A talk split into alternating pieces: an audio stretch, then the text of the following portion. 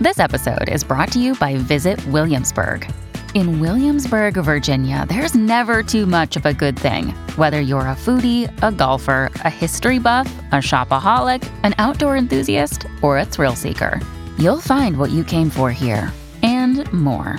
So ask yourself, what is it you want? Discover Williamsburg and plan your trip at visitwilliamsburg.com.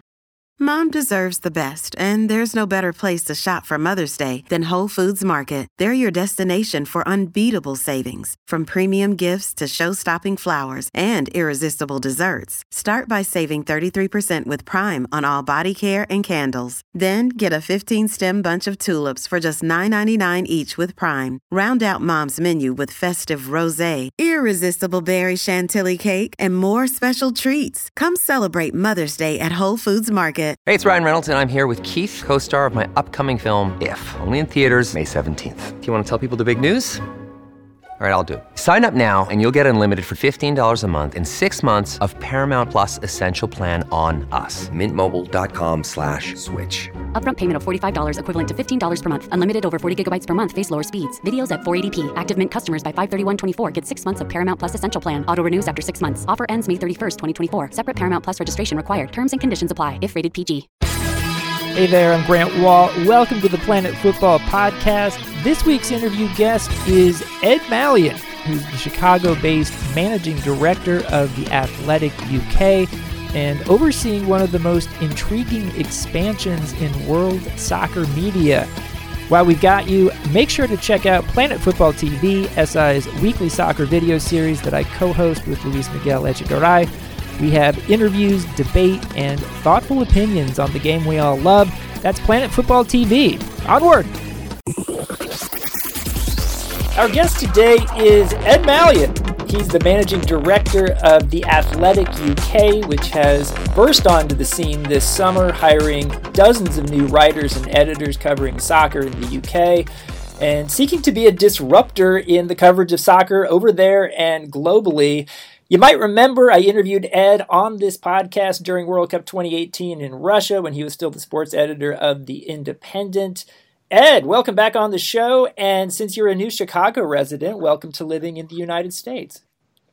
Well, I thank you very much. It's uh, I've been here for what, like 36 hours, and I've I've already been to one sport sporting event. So that's kind of uh, how I plan to live my life in Chicago.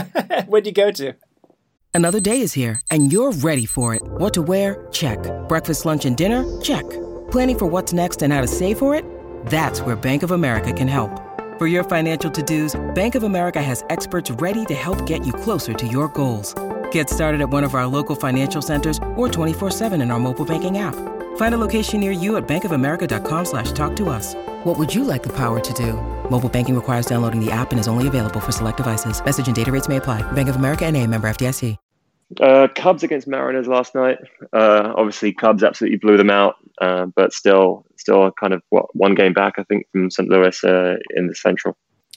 Well, it's funny because I think back to when we did our last interview for this podcast in Moscow, and that was in summer of 2018. So, uh, you know, year and a, little, half ago, a little over a year ago, yeah. and I remember, I think after we stopped recording, you said to me that you were likely to move to the U.S. at some point, and and here you are. Um, and how did that all come about? Well, my uh, my fiance is American, so that, that really kind of was a big part of it. But you know, I've always been interested in in U.S. sports. I uh, want to write a book about um, kind of what U.S. sport tells us about American society, which I think is is something I've always found really interesting. Some of the, you know, the, the things that from an external point of view make absolutely no sense, like co- college football and why these guys don't get paid and all these different, you know, aspects of, of American sporting culture that, that I think people over here are just, you know, just take it as that's all they've ever known. Whereas from uh, an outsider's point of view, some of it kind of doesn't make sense. So I want to kind of ask some questions about that. But what uh, like we were talking about before, whereas like I was looking for a way to come over here at some point, and then you know I'd first spoken to the Athletic maybe two years ago, um, and they weren't ready to to move into football yet, but it was a business model that I was very interested in. And then when it uh, kind of came to it, I, they got back in touch with me in April and said, "We think we're willing to to do this. We're ready to do this now." So I flew over to San Francisco and spoke to them for a weekend about what we'd kind of do, and we drew up a plan on a whiteboard, and they said go out and do it, and that's kind of what we spent the last four months doing now. It's a really interesting story. Before we go any further, in case some of our listeners here have been living under a rock, can you explain what the Athletic is and sort of its subscription model? So basically, it was um, born out of a frustration of uh, our, our, co-founders. One is from Cincinnati, one's from Philadelphia. Um, both of their local papers, funnily enough, are called the Inquirer, although spelled differently. And what they found living in San Francisco um, was that they struggled to find good writing about their teams from back home. You know, the, you know, the, apart from the Eagles, of course, winning the Super Bowl a couple of years ago, you're looking at, very scant coverage. I think of of the Bengals or of the Phillies and, and teams like that in California. Um, and if you look at, I guess, some of the bigger names in in publishing, they are on what we call a volume business model, which depends on advertising for sales uh, to make money. And if you're not producing kind of lots of page views, then you're not producing lots of money via advertising. So the smaller teams get ignored. That was kind of what was happening to these teams. So what these guys decided to do was launch a subscription service. They started in Chicago. Um, uh, when was that? 2016, which happened to be the year the Cubs won the World Series, I think, which really helped. But what they did was expand that out. They went after Chicago was a, a, success. As soon as they started making money, it was like, right, we can do this in another market. They went to Toronto, which is obviously different because it's uh, ice hockey is the biggest sport there. So it's a different country with different regulations, different taxes, different sport to focus on. And they made Toronto very successful as well. And what that kind of inspired investors to, to believe was right, if you expand this across the whole of the US, then you know this could be a completely different sports media outlet that covers every team, not just the, the biggest teams. And uh, and they did it. You know, they went across and they cover every single professional team in the United States and Canada. And then obviously I, I saw the kind of the idea working in the UK. If you support, so I support Crystal Palace, and if you support Crystal Palace, there's not a ton of Crystal Palace coverage around because the way to make money is to cover Arsenal or Liverpool or Manchester United or any of these teams.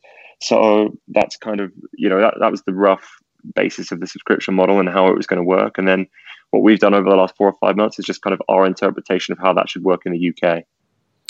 And it's very interesting. I mean, just to see the the sheer numbers of people you've hired, uh, writers and editors. We're talking dozens of people um, over in the UK. People like uh, Raphael Honigstein, Oliver Kay, Amy Lawrence, Michael Cox, Jack Pitt-Brooke, editors like Alex Kay-Jelski, who was running the sports section at the Times of London.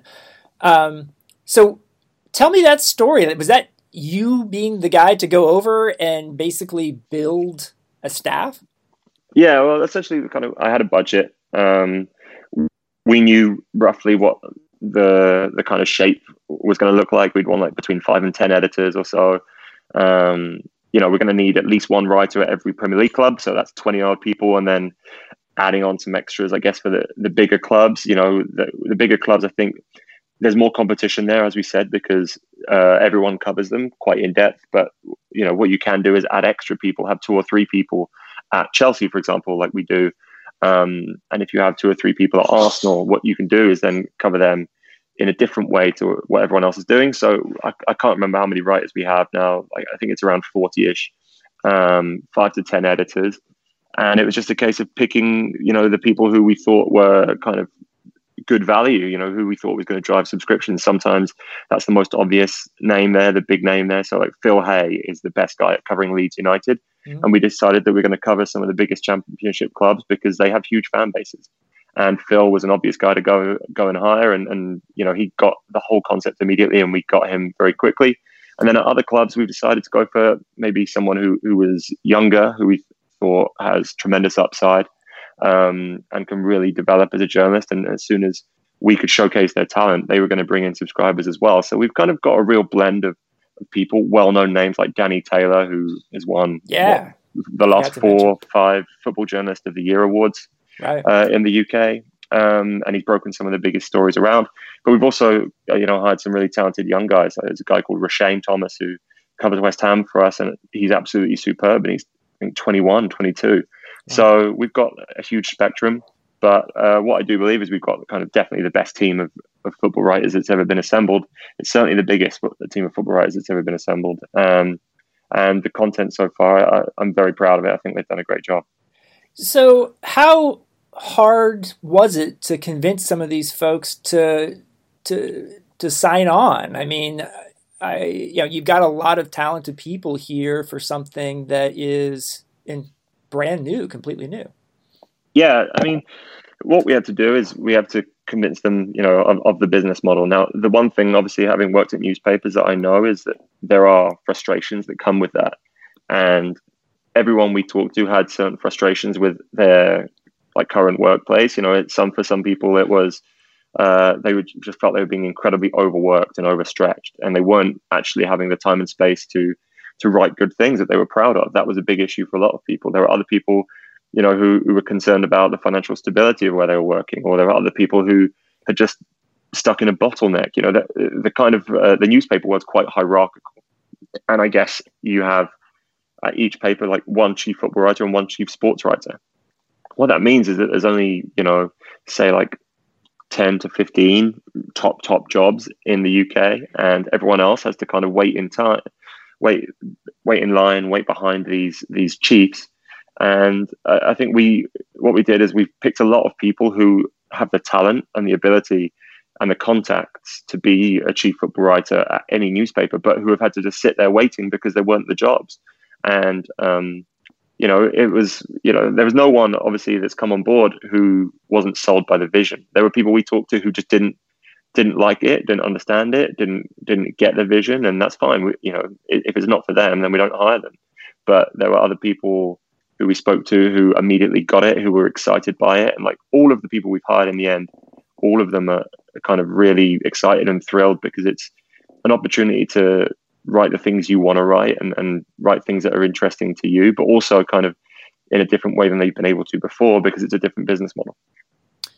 And how would you sort of break down of your writers in the UK? How many are sort of local markets covering a specific club? How many are sort of national writers who will go all over the place in the UK? So I'd say like the national writers, we've got Ollie Kay, who was the chief football correspondent of the Times, and Danny Taylor joining soon. He was the chief football writer at the Guardian.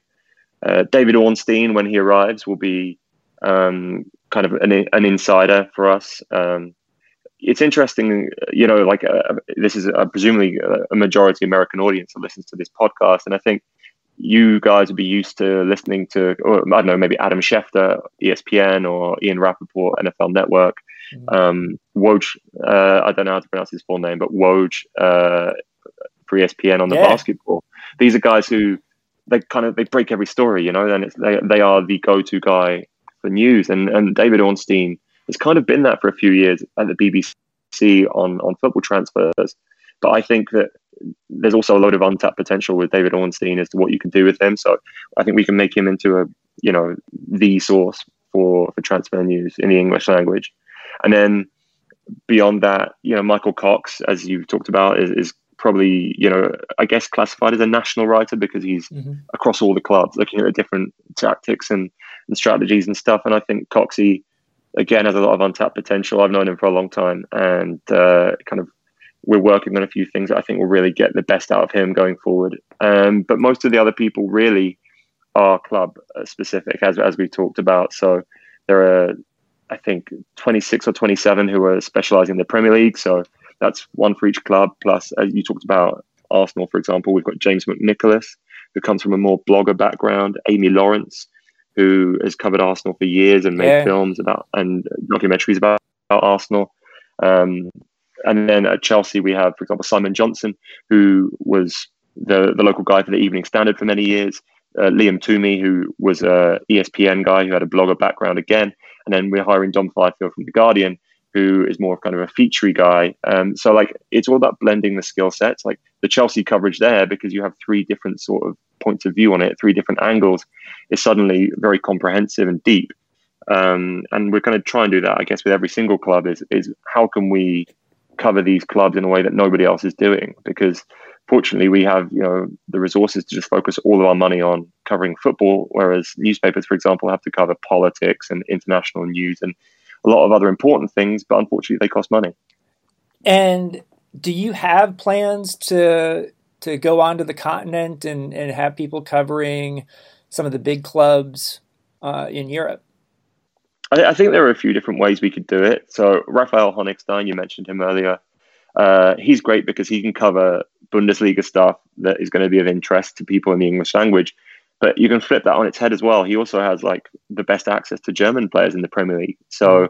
you know, he wrote the book about Jurgen Klopp, literally, um, and and he knows a lot of the German players in the Premier League. So, uh, there are ways that we can use him that I think will be interesting to cover the Bundesliga.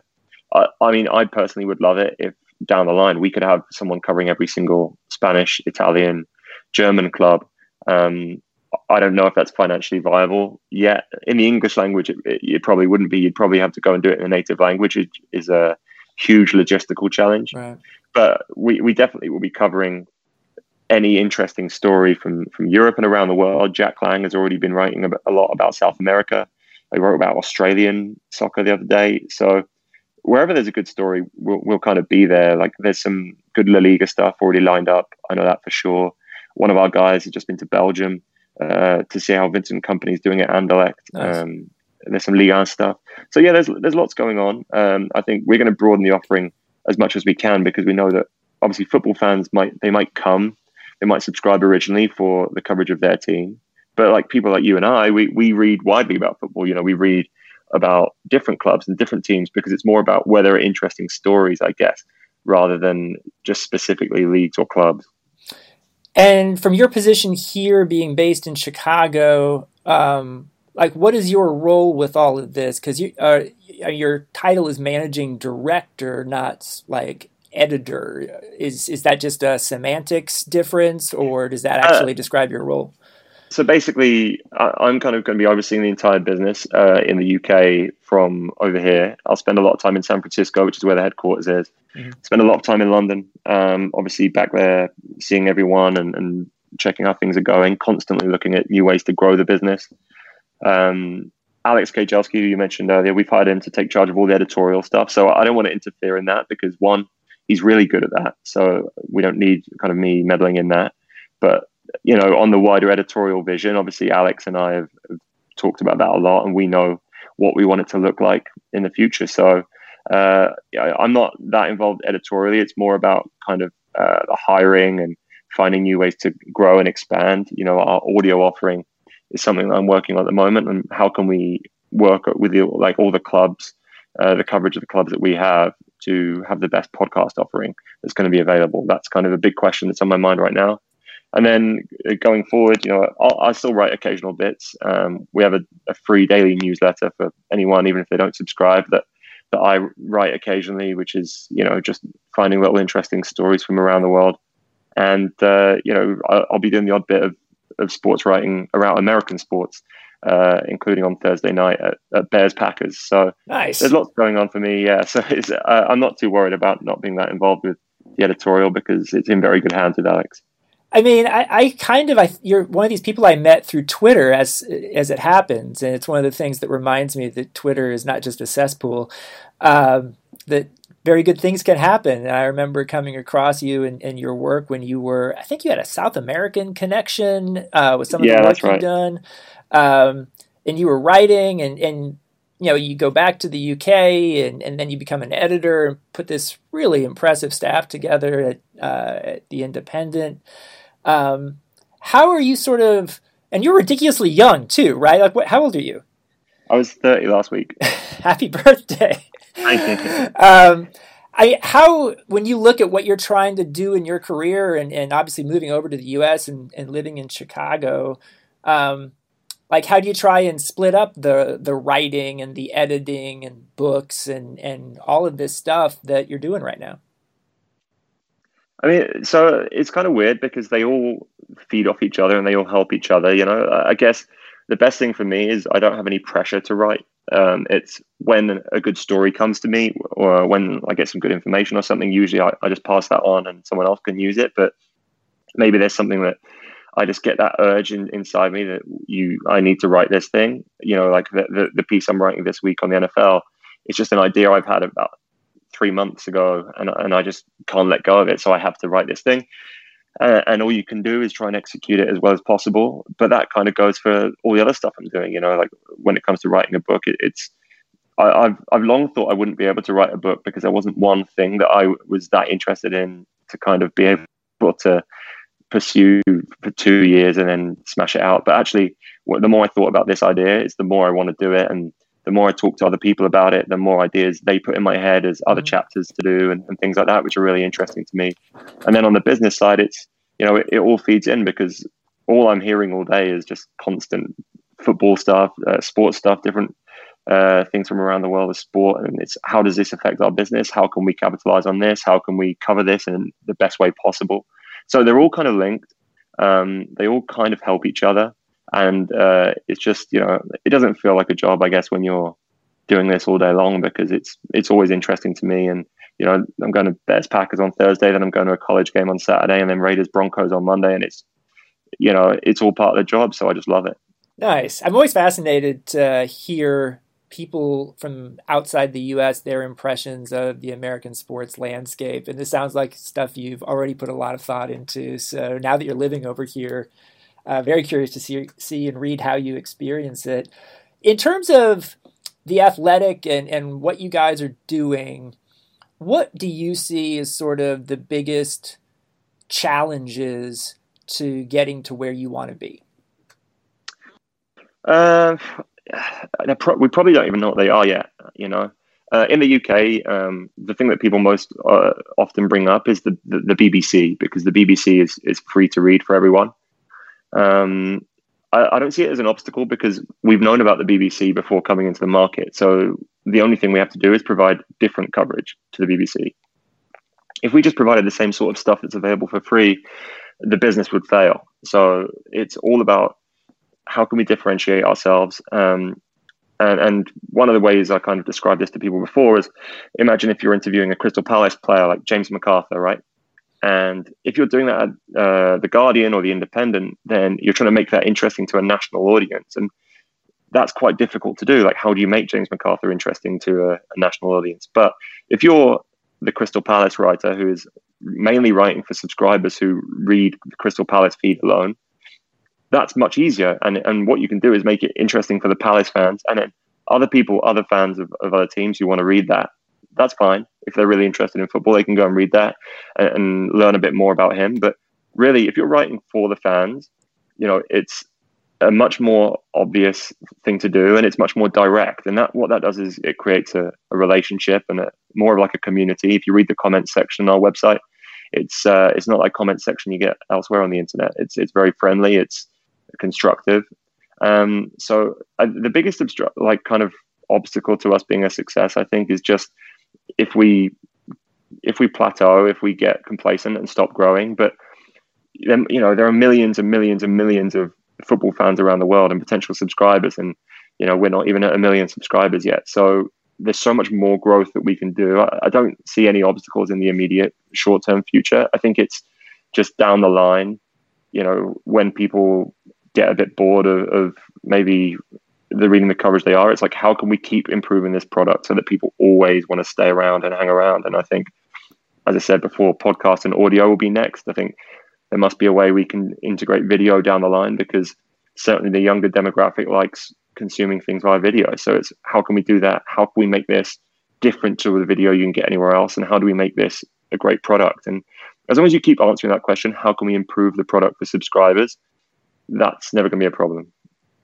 Well, uh, it seems like Crystal Palace now has a, a fair number of uh, supporters in the U.S. media who come over here, include with you and Rebecca Lowe. Um, so we've we've had Rebecca Lowe on before, and, and she does a fantastic uh, American accent. So next time I talk to you, I fully expect you to have a Chicago accent down. Well, I was actually thinking this at the Cubs game last night. Like my my American accent, I sound like a Valley girl. So uh, basically, like I'm going to try and master the Chicago accent. Give me six months, and and I'll be perfect. I think. Sounds good. Ed Malyon, managing director of the Athletic UK. Really appreciate you coming on the show. Thanks, Grant. Cheers for having me.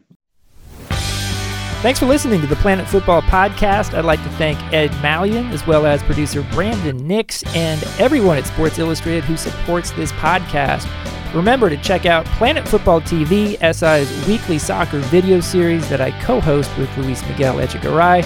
We have interviews, debate, and thoughtful opinions on the game we all love. That's Planet Football TV. See you next time.